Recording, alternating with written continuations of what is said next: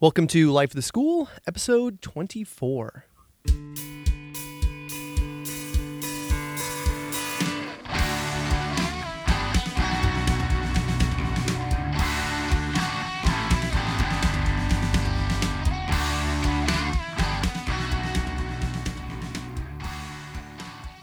Hello, my name is Aaron Matthew, and I'm a biology teacher at Acton Boxborough Regional High School.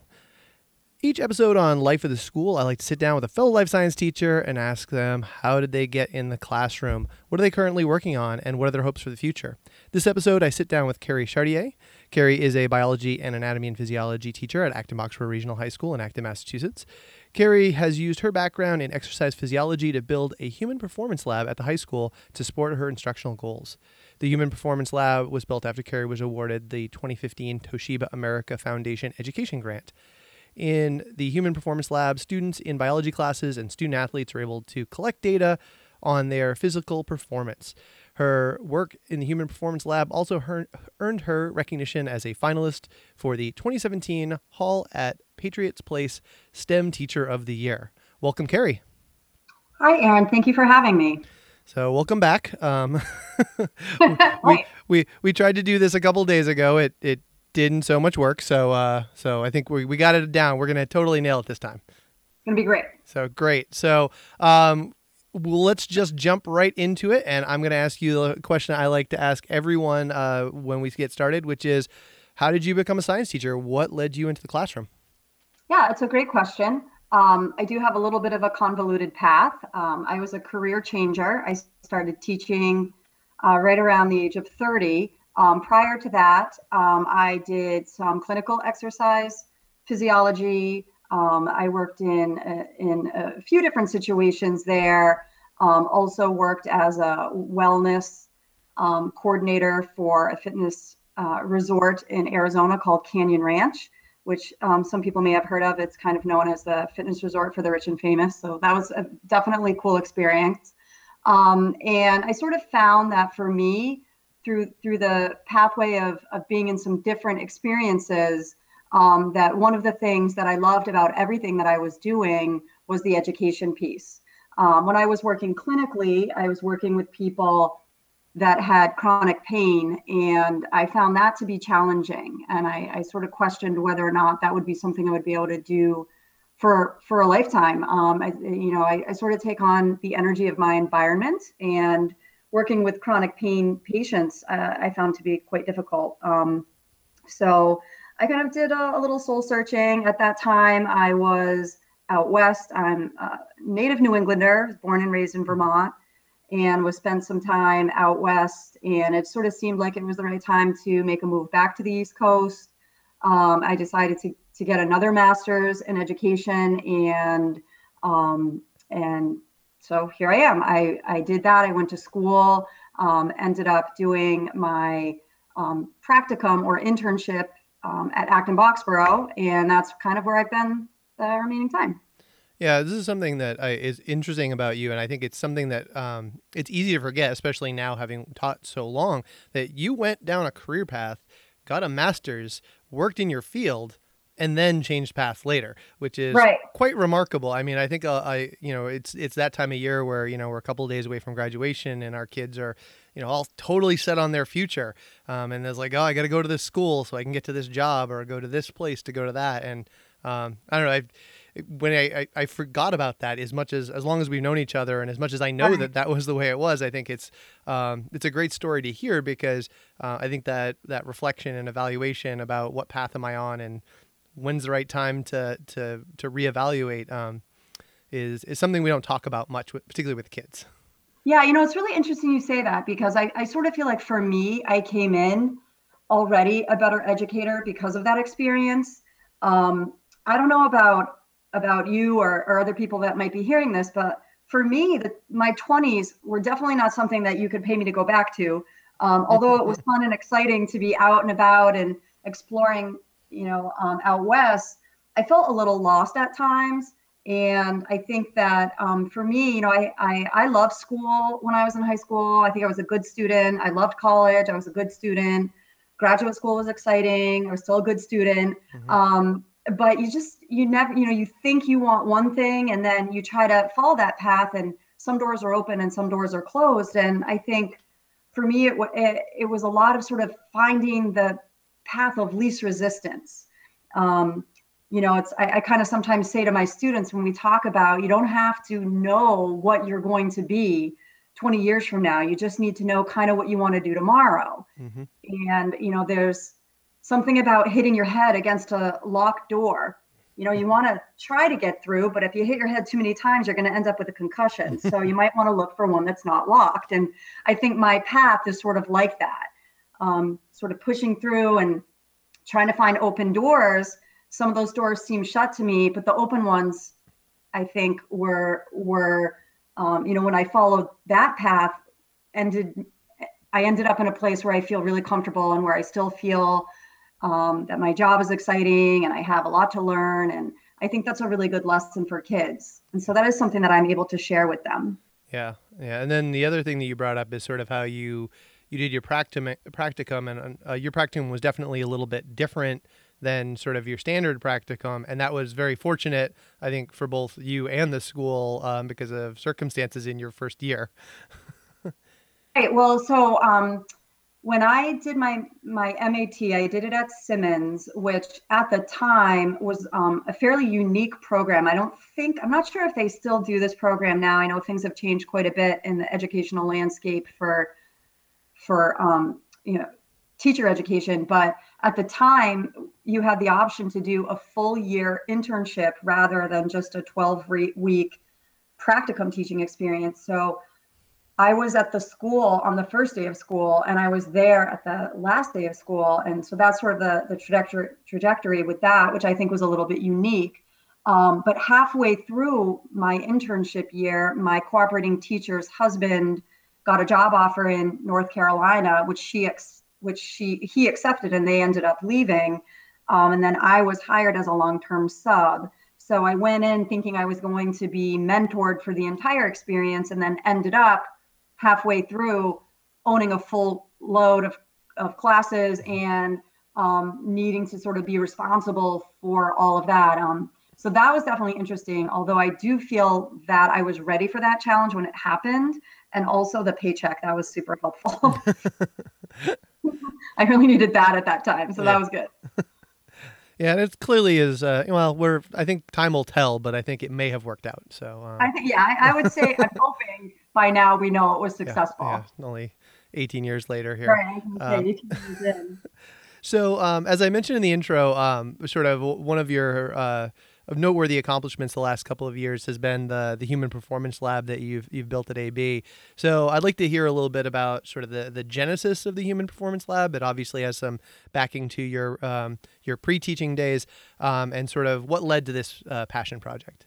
Okay, that, that's a great question. So. Um, as an exercise physiologist, you, you know, first um, going into teaching, I knew that I wanted to pull that experience into the classroom. And fortunately, my cooperating teacher back in, you know, when I was doing my internship taught the anatomy and physiology at Acton Boxborough. So that was a natural thing for me to continue on once she left and then I was hired the following year. So the exercise physiology physiology um, background lends itself very well to the anatomy and physiology elective class. Um, so I sort of think of, I think this may even be your term that anatomy and physiology is kind of my playground, right? Mm-hmm. So um, it's a place where I can try some things. I'm the only teacher in there. Um, you know, it's juniors and seniors, so we can have the opportunity to um, explore a little bit and experiment in, in ways, um, pretty um, low risk ways to do that.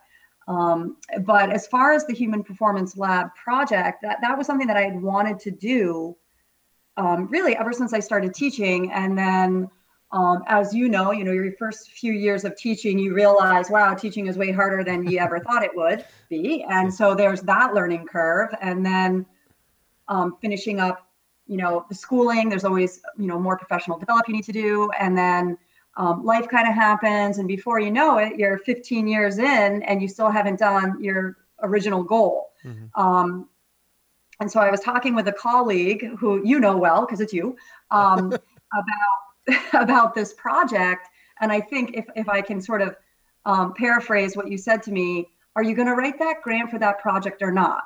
Um, and so at that time, I think it was a good sort of kick in the butt, if you will, um, to to try to see if I could get some funding to to get the equipment to build this lab. Um, and I think we had known about the Toshiba grant. I think it was previously Toyota or some mm-hmm. other. Yeah, it used to be Toyota Tapestry. And um, so you and another colleague had, um, you know, known about that. So I um, paired up with the department chair in the physical education department, and we decided to do a cross-disciplinary um, project um, because we felt that human performance lab would be something that would be great for health classes and physical education classes too. So we wrote this grant over the summer.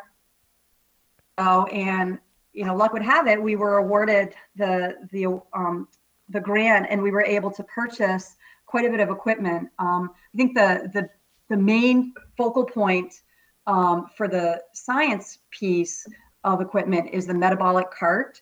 Um, mm-hmm. It's a gas analyzer equipment that allows us to do direct measures of volume of oxygen consumed or VO2. Um, it also measures heart rate, and um, you can also look at it and it will let you know when your lactic acid threshold is reached.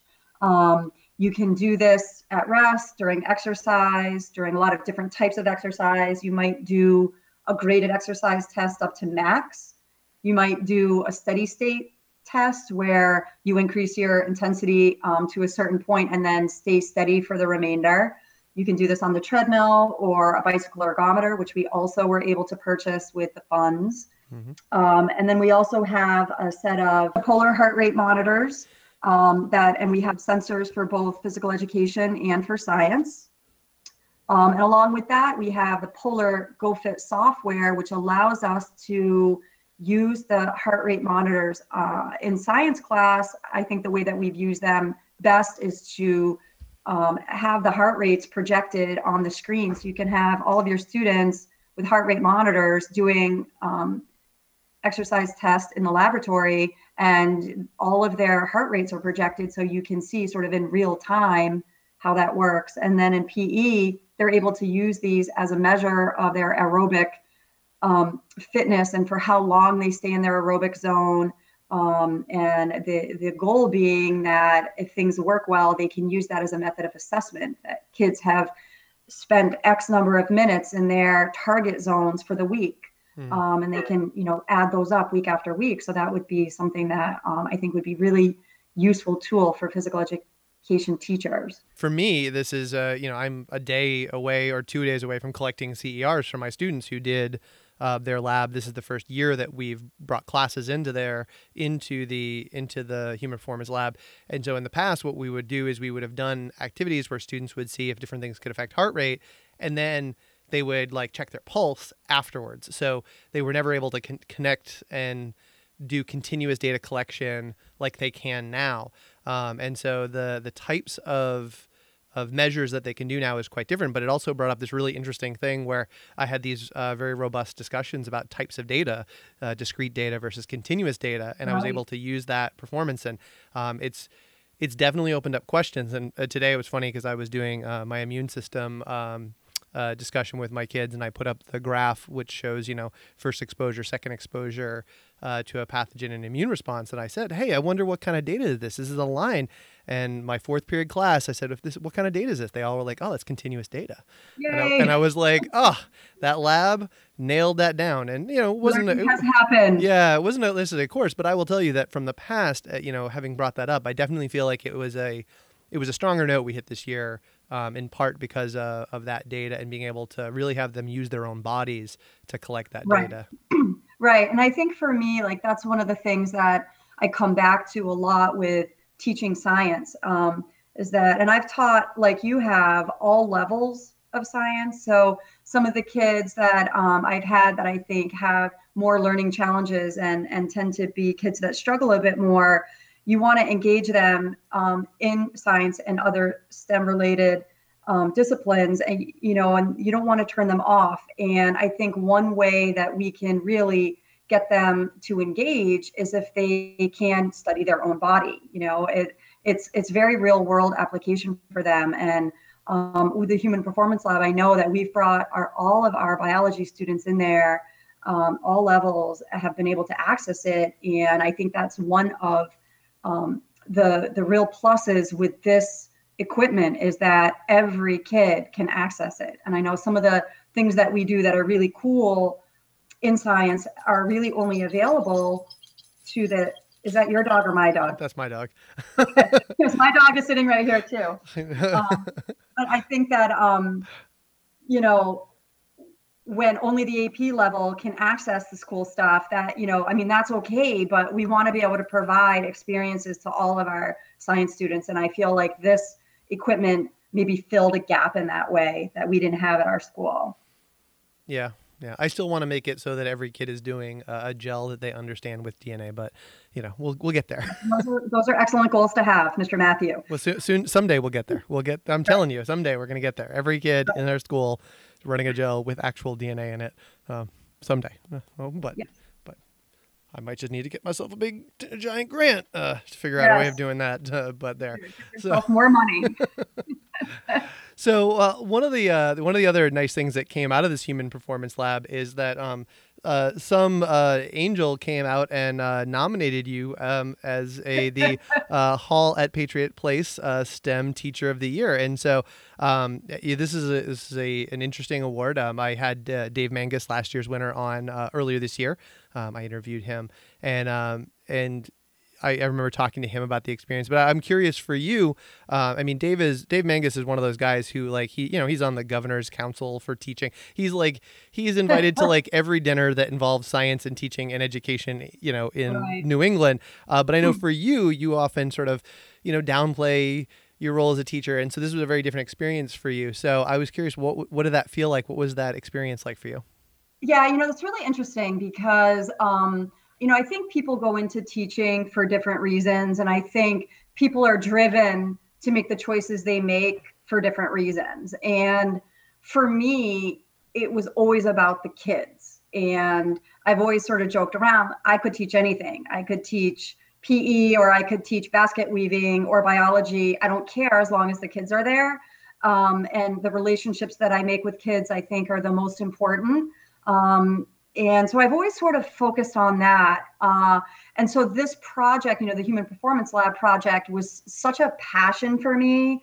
Um, and I think when kids see teachers passionate about something, they can't help but get engaged. And so it was really surprising for me when I was nominated. I actually thought you nominated me, but you said you didn't. So I don't know who that was. Um, but I thought, wow, okay, that's cool. I filled out the application and then forgot about it. And then when I received the phone call that I was actually chosen as a finalist, I was pretty shocked because I didn't really think, um, you know, that I had done enough to to warrant that. Um, but of course, I was so excited about that. And then when I went into Gillette to have the interview, I was really excited at the opportunity to just talk about the cool things that my kids are doing and that the kids at our school are doing. And it was this really neat experience to go in and sit around this like corporate conference table in Gillette Stadium, like by itself. Like that was just neat. Um, and then to have these really great questions um, posed that had where I had the opportunity to really reflect and share you know what the kids are doing and how stem is important to me as an educator and and to us as a school. And it was really rewarding just to be able to talk about it. And and i left there feeling like um, feeling really good about the work that that i do and the work that we do but more importantly the work that the kids do. It, mm-hmm. it um, and so and I, I I, I, was disappointed that I didn't win because I, I, do like to win, um, but as you do too. But um, but it, I was really proud of the work that I that I had done and um, and and the opportunity to share what the kids are doing with these people. And I think it was just very validating because um, you know I don't know that I necessarily downplay what I do, but um, you know i'm driven as an educator in such a different way i think than some other people that it's it was never a goal of mine to be teacher of the year, which I know for some teachers that really is, and that's okay. You know, whatever motivates us is is what makes us better in the classroom. You know, it all comes back to what what what's best for the kids. Um, but I think for me, at you know, sort of mid career, um, it was a little power boost. You know, yeah. it was it, it, it was um, something that I'm definitely really proud of, and um, you know, I was able to to chat with them about um, like say the, the revolution you know they train with heart rate monitors and they probably have an exercise physiologist that does that with them. And i was able to talk about well we're doing that with our soccer team next year with our heart rate monitors. And it was just a really neat exchange to be able to bring that back to my students and say what we're doing for the soccer team with my exercise science club is what the revs are doing just on a smaller scale and so again those real world connections um, that I can make make with kids is just really cool. So it was a really fun experience um, and an honor just to be nominated. Very Oscar-like comment.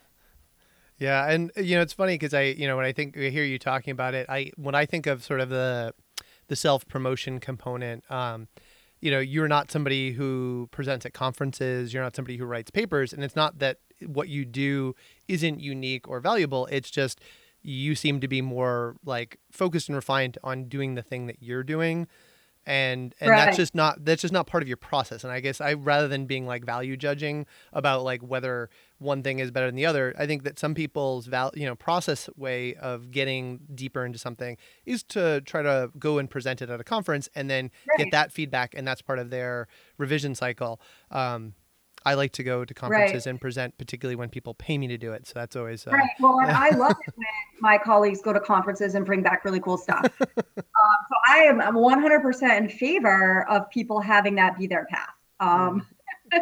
um, but you know, it, it is interesting now. I think that I'm sort of invested in in this project, which which is 100% authentic, and I, I think that that's the thing for me is like when I look at what other teachers are doing you know i think that things that really work for other teachers is when it's authentic. And i think that that sometimes teachers might try to create things because they feel like they're supposed to or do things because they feel like they're supposed to almost like resume building. And that doesn't sound like a positive thing so i don't mean it in a negative way. But when it's authentic i think is when the kids can really benefit from that and I just didn't have anything, you know, well, I don't want to say anything else that's authentic, but for me, like this is my project that makes me get really energized and that I also know so well. Um, it's definitely, you know, my background knowledge and I have the experience, um, you know, doing that, that I can bring this to the classroom in an authentic way. Um, and I, I think from here this could be a jumping off point like yeah. could i you know sort of is my goal to do some research with this and you know i do have some contacts that i'm working with that um, you know i would love for the kids to have the opportunity to kind of um, write you know work on writing a paper even if it wasn't ever published or anything just the sort of process of going through that and coming up with something original and one of the things that, that i'm working on with the exercise science club is the fact that we really don't have data out there for high school aged kids with vo2 max and max heart rate so we're creating a database where vo2 max testing as many kids as possible i think we did 45 kids this year which in the pilot year where we kind of didn't really know what we were doing. I think that's pretty good. yeah. Um, and the database I'm building is, you know, by sex and sport, if they do a sport, age, um, and then um, we can try to use that database to create some normative values for some of these these things like VO2, VO2 max, max heart rate, which can be used for athletes in their sports or can be used by PE um, you know, so that we can really know this is the kid's true max heart rate. So what is their target heart rate zone? Well, now we can actually calculate that based on true data, not on some random equation that doesn't really have any basis in in um, you know science. I mean, that 220 minus your age is sort of the the equation that that we're using, but it, it's so not even close to being an accurate prediction. So this way we can actually have some some real numbers to to use. Um, yeah. And there isn't anything out there that's published. So if we get a big enough database, this might be something that we might be able to uh, do something with. Yeah, and the other thing Anyone that out there that's listening, take my idea though. the uh, yeah, I don't think anybody's got the lab to run it. So um, okay, just saying in the high school, you I know, high school I, level. I'm trying to think of who listens to the show. Okay, so with the specific thing is uh, is uh, Chris Baker, um, who may who may be listening in Pennsylvania. Don't build a lab and do this. Um, that would be the that's the only person yeah. who I could think of it. Okay. Uh, we know where he is. He's in Pennsylvania. So. So the uh, the other thing that I was gonna bring up, and you brought up so many other ideas, so I want to throw one other quick thing in there, um, which is related to this. And you know, as the kids were doing their CERs, um, you know, they tried different things, and some of the things that they would say would be like, "Well, I went out and I did this research, and it said that you know, like if we drink caffeine, it's gonna do you know X to our heart rate." And so we followed the guidelines and we drank it, but we didn't see a raise in heart rate. And I was like, well, what? And I so I asked them the It's like, well, whose heart rate were they measuring?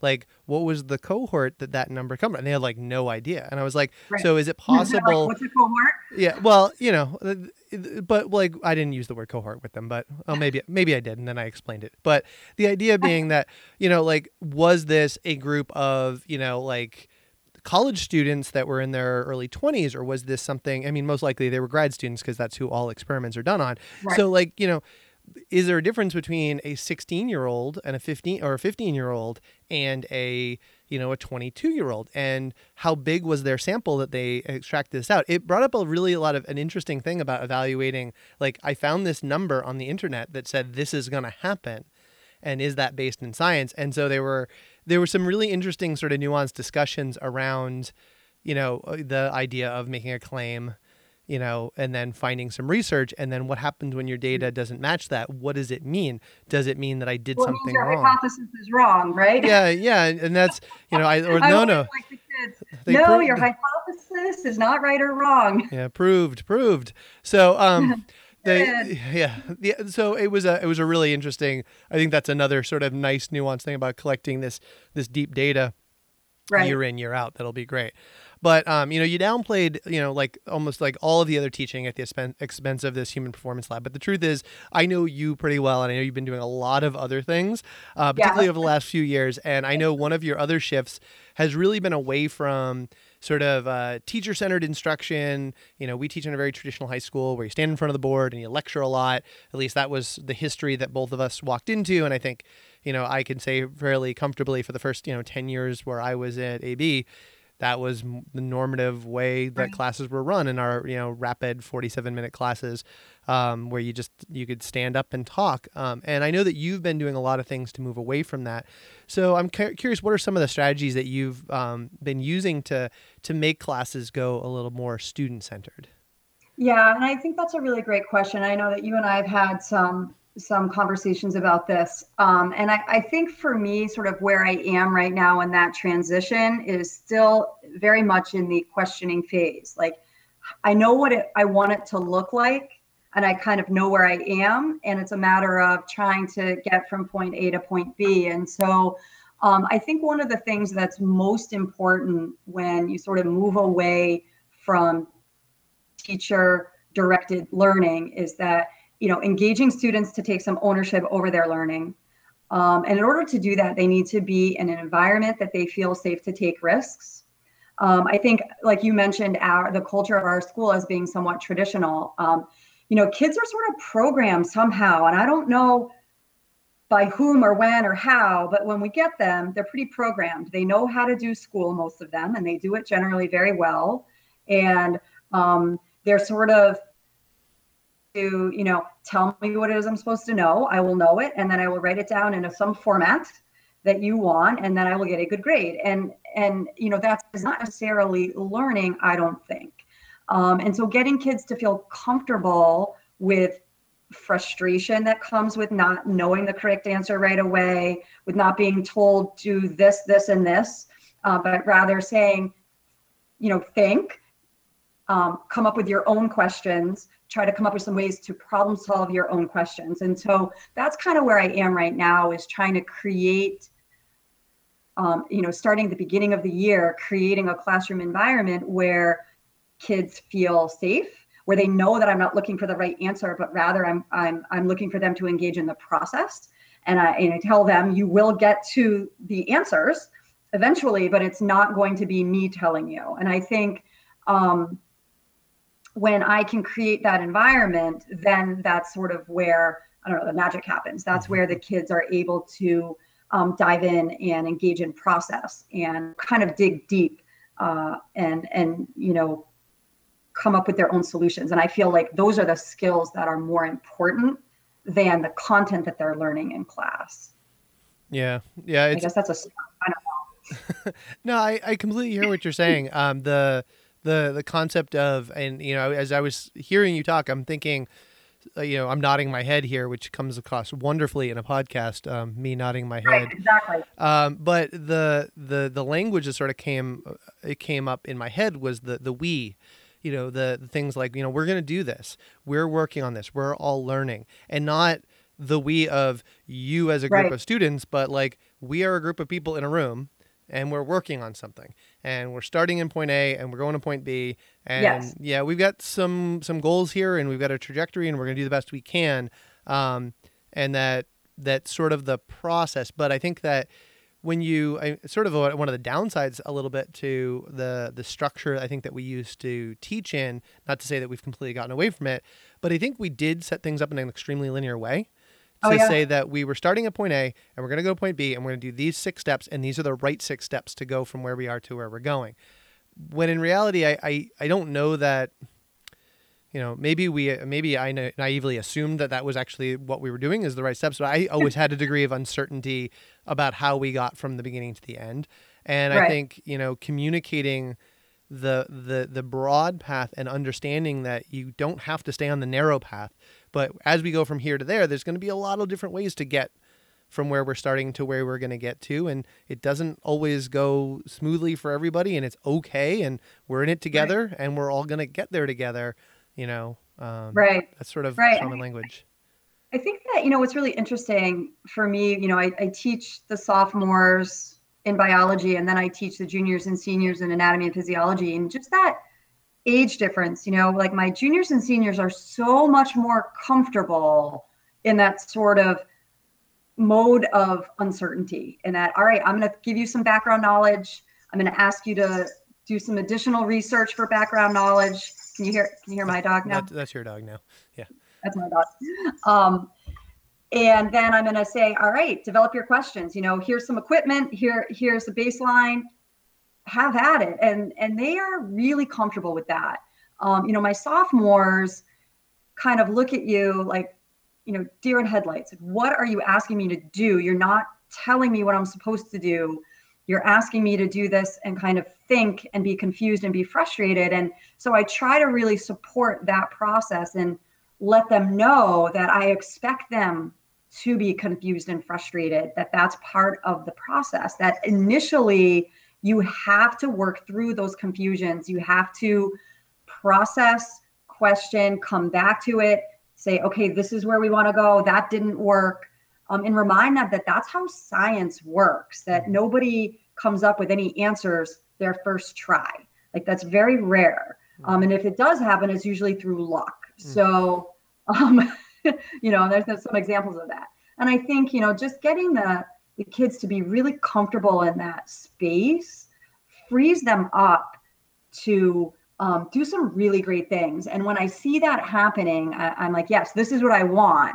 And sometimes I feel like we get there by luck, and then I have to go, well, what did I just do to create that? And um, so I think that's where I am. You know, you're, you know, you asked me like, what strategies am I using? Like I really can't say definitively I'm using this strategy out of this book or anything. I think I tend to move just through this very intuitively. Uh, I think one of my strengths is my relationships with the kids. And so I can tell pretty intuitively whether we're in the right direction or, or we're not. Um, and then I just make make changes in that way, you know. Um, I think this whole process of these last few years of you know, um, getting the Toshiba grant and then doing the the the work with the lab and f- basically being forced to reflect in a different way is really opening my eyes to um, some other ways of of meeting those goals. Even just having this conversation right now, I think is creating that reflective space for me. And i can walk away from this and go yeah what are my strategies? You know i think it's such a great question to ask all right so you've opened now the door you've done this reflection Uh-oh. and so now the upcoming years what what are what are you looking forward to what are what, you what has your reflection to this point led you to for the the next couple of years yeah so i mean obviously the the follow up there is just um, I really want to hone hone the craft. I really want to um, create create a space in my classroom where it can be primarily student driven, um, where the teacher is more the guide rather than the person doing the teaching, if that makes sense. Um, and I think that for me, you know, if I think about well, how do I you know how do i see that happening i think that um, I, you know i know you and i've had a lot of conversations about content but i do want to continue using opportunity to ask questions and build skills as a way to get at some of that content so um, i sort of think like in the past we sort of had these learning objectives that were all content based and now i think we're starting to move away from that and we're asking what skills do we want the kids to have how can we create situations in the classroom to let them practice those skills and master those skills. Mm-hmm. So, um, and mastery learning is something that I've spent quite a bit of time on this year doing. Just due to some circumstances um, at our school in the fall, we had to be pretty creative about how we um, assessed kids. And um, I found that doing some mastery learning um, was a really great way to give kids the opportunity to come back to things that maybe they didn't have the opportunity to learn the first time. And I, I actually really love it. So I'm doing more and more of that. Um, and I would love the opportunity to be able to get every kid to sort of that mastery level before moving on to something new. Um, and I found just recently working with my sophomores that letting the kids do some mastery learning in groups.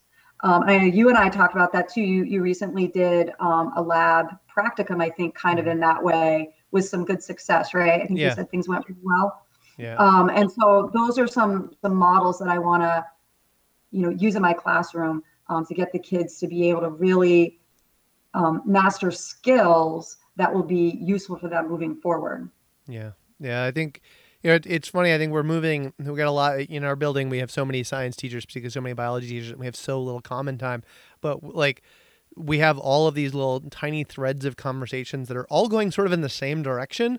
Uh, it'll be interesting to see if we ever have the opportunity to sit down and, you know, I've been trying to get us to sit down a little bit more and have some of those conversations because you hear the same things from lots and lots of people. Um, right. These same these same goals, these same practices, and we have these like little side conversations. Oh, I tried this and it was good, but um, mm-hmm yeah, it's I think it's gonna it's gonna be a, a, slow process, but as long as we're all sort of positive and you know have the idea that we're going in that right direction, I think some really good things are in front of us. Right, and I think it's really encouraging when we do. We have a pretty big department, but when we have the opportunity to touch base with people, and you know, people are echoing the same ideas, and it it's that is something I think that's really encouraging and is exciting because um, I think collectively we can do a lot of really great things if we're if we are on the same page with that. Yeah. All right. So um, I think you're. I don't can't tell if you're in your Squannies gear. Are you in your? I am. yeah, yeah, you're. So uh, so you're in your. Uh, she's. Carrie's wearing the running club shirt. I am not. I am wearing. I don't know if you could see my shirt. I am wearing my. Um, no, I, I am wearing my bright orange Wapak um, See the top. Oh, okay, yep. which is a trail run put on by a running club. So, not that I know what the answer is, but uh, so Carrie, when uh, you're not uh, teaching, what do you like to do?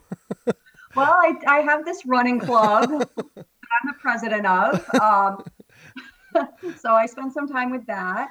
Um, you know, I, I, used to do a lot of horseback riding. Now I do uh, a small amount of that. Um, that takes up a lot less time. Um, um, we recently adopted our dog, um, and she's turned into a fabulous running partner. So I get on trails with her quite a bit. Um, and I spend time with my family. My husband and I have a um, have a son. He's 11, and he just started trail running too. So the other day, the whole family we went out with the dog for a trail run. Um, we last year, uh, my family decided that we were going to start camping. and our first trip that we did, um, having spent only two nights in a tent in our backyard to make sure that we could, we embarked upon a five week cross country camping trip um, we did 13 national parks in five weeks, and we stayed in a tent. I think we calculated something like 94% of the nights or something like that. Um, so that was really fun. Uh, we loved it. It was just an amazing experience. And so we're planning a much smaller trip this summer um, up to PEI, uh, Nova Scotia. So we're gonna we're gonna do that this summer too. But yeah, pretty much anything that gets me outside um, makes me happy. I do not like to be inside. so that's right. what I do with my my free time. All right. So, and napping. Yeah, and napping. We I was gonna say, well, you skipped the napping. Um, I know I love nap. So, um, uh, before we get to the picks of the episode, do you have any questions for me? Okay, so I have this great question. Um, it's not when did you start your podcast and okay. why? Because I'm not going to talk about that. Yeah. Um, so I've been trying to figure out how I want to formulate this question for you because um, it, I think it's going to be a little bit hard to to formulate. So I'm going to see if I can if I can ask this question and for you to understand. So I know that you have quite an extensive background as a mentor teacher, mm-hmm. right? Um, and one of the things that I've sort of been thinking about over the last few years as I've moved into now, I really am at the halfway point in my career. Um, you know, moved into that more experienced teacher category. Um, and looking at uh, collaboration, and I know that we're, you know, getting new staff coming into our department and um, you know that idea of collaboration between experienced teachers and inexperienced teachers and you know the, the pathway that each teacher goes through as you sort of move through the phases of experience from that first few years of just making it through to getting to the point where you can really step back like we've been talking about and reflect on your craft. And um, I find that sometimes there's some tension with the experienced teachers and inexperienced teachers with you know collaboration and how to work together and how how each teacher can sort of continue on their path in a way that's right for them. And so i guess my question is what is your experience if any with mentoring new teachers and their experiences with experienced teachers and part of it for me too is I think back to when we first started, and yes, things were very different. But I think, wow, like I really didn't do a great job of respecting the experienced teachers' ideas of things because we were coming right out of school. We know everything. We've just been taught how to do it. And and so now that I'm moving into that experienced teacher zone, mm-hmm. You know, how are those new teachers going to view me and my ideas? And like how can we um, maintain and develop and maintain relationships and collaboration even if you're at very different points in your career? Does that make sense? Yeah it does. And i, I i'm gonna i'm gonna sidestep it a little bit because i don't know that i have a single answer.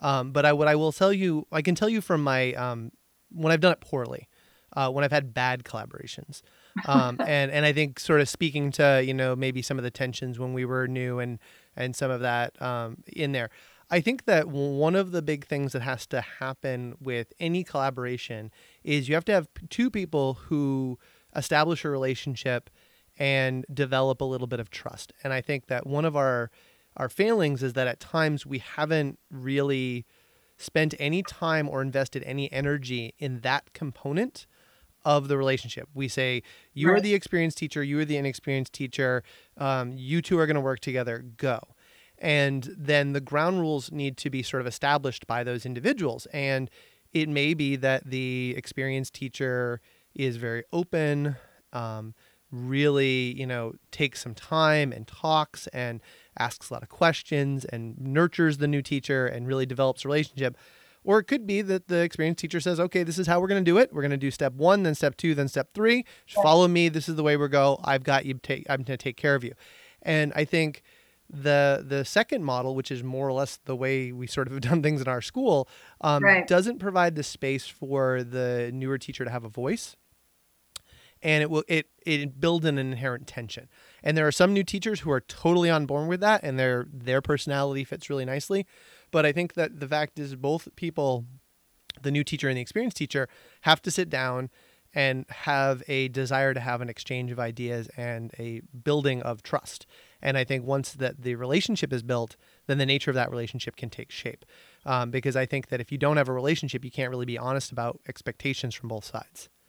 Right. You know, it's interesting too, because I think about like when I've worked with teachers that, you know, are maybe year four, five in their career. Once I get through those first few years of, okay, I, I I've made it, and they really start to then ask good questions. Mhm. Like sometimes I, and this, you know, and this is where I think is a weakness of mine, is I think, well, I've already asked those questions and I've already come to my answer. So I just want to go do my thing.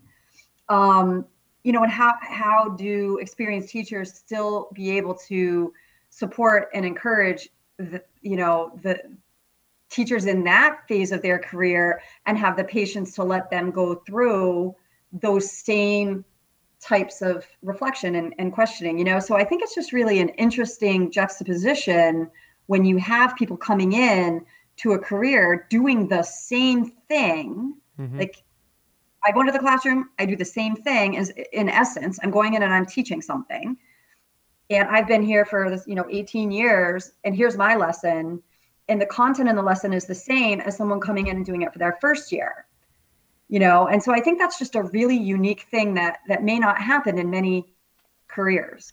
Yeah, I think also I think now, and I, I would transition between now and say you know early in the clear in the career. I think you know you get to this point where I think most eh, I, I speak for myself, and I know several of our colleagues.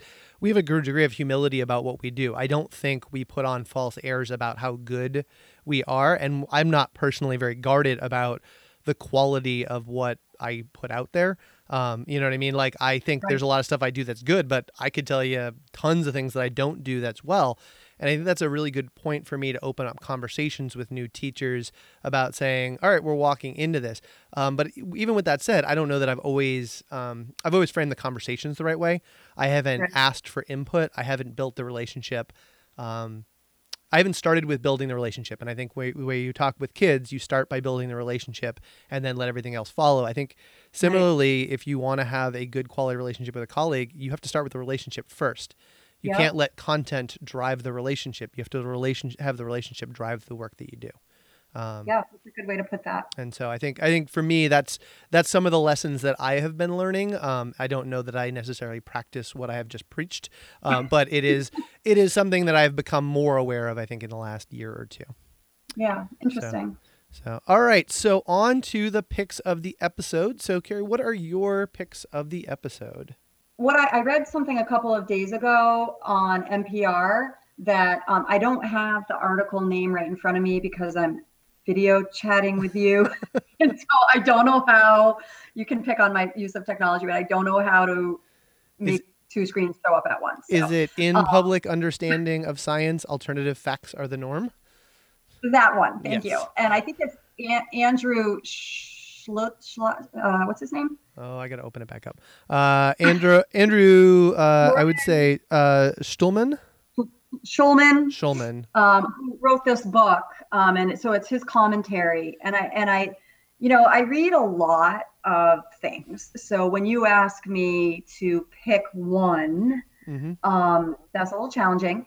Um, and this is actually not the first article that I chose for for this. So this is the second. one. Um, but I just think it's really interesting because uh, you know his commentary is a little bit about what he talks about in his book is that um, for some reason with science that people tend to have a high degree of buy-in to alternative facts in science, even when presented with copious uh, empirical data, they will still hold to their beliefs. And I think not to turn this into a political podcast episode, but um, you know, the political climate currently in our country, I think, is really highlighting this exact thing. And it was just a really interesting commentary. And now I want to go read the book. Mm-hmm. Um, but you know, one of the things that came out in the article that I thought was really interesting was, you know, there were some polls done of just people and their thoughts, and you know, percentage of people that feel that um,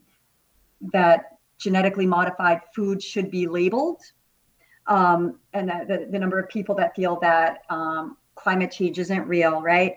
And then he also asked, well, how many people feel that foods should have labels if they have DNA in them? And the percentage of people that thought that food should be labeled as GMOs was around 82%. And the percentage for people that also felt that food should be labeled if they have DNA in them is also 80%. So his point being that if people don't know that your food comes from things like plants and animals that have DNA, then how valid are their opinions about things like GMOs? And it was just really interesting. Yeah.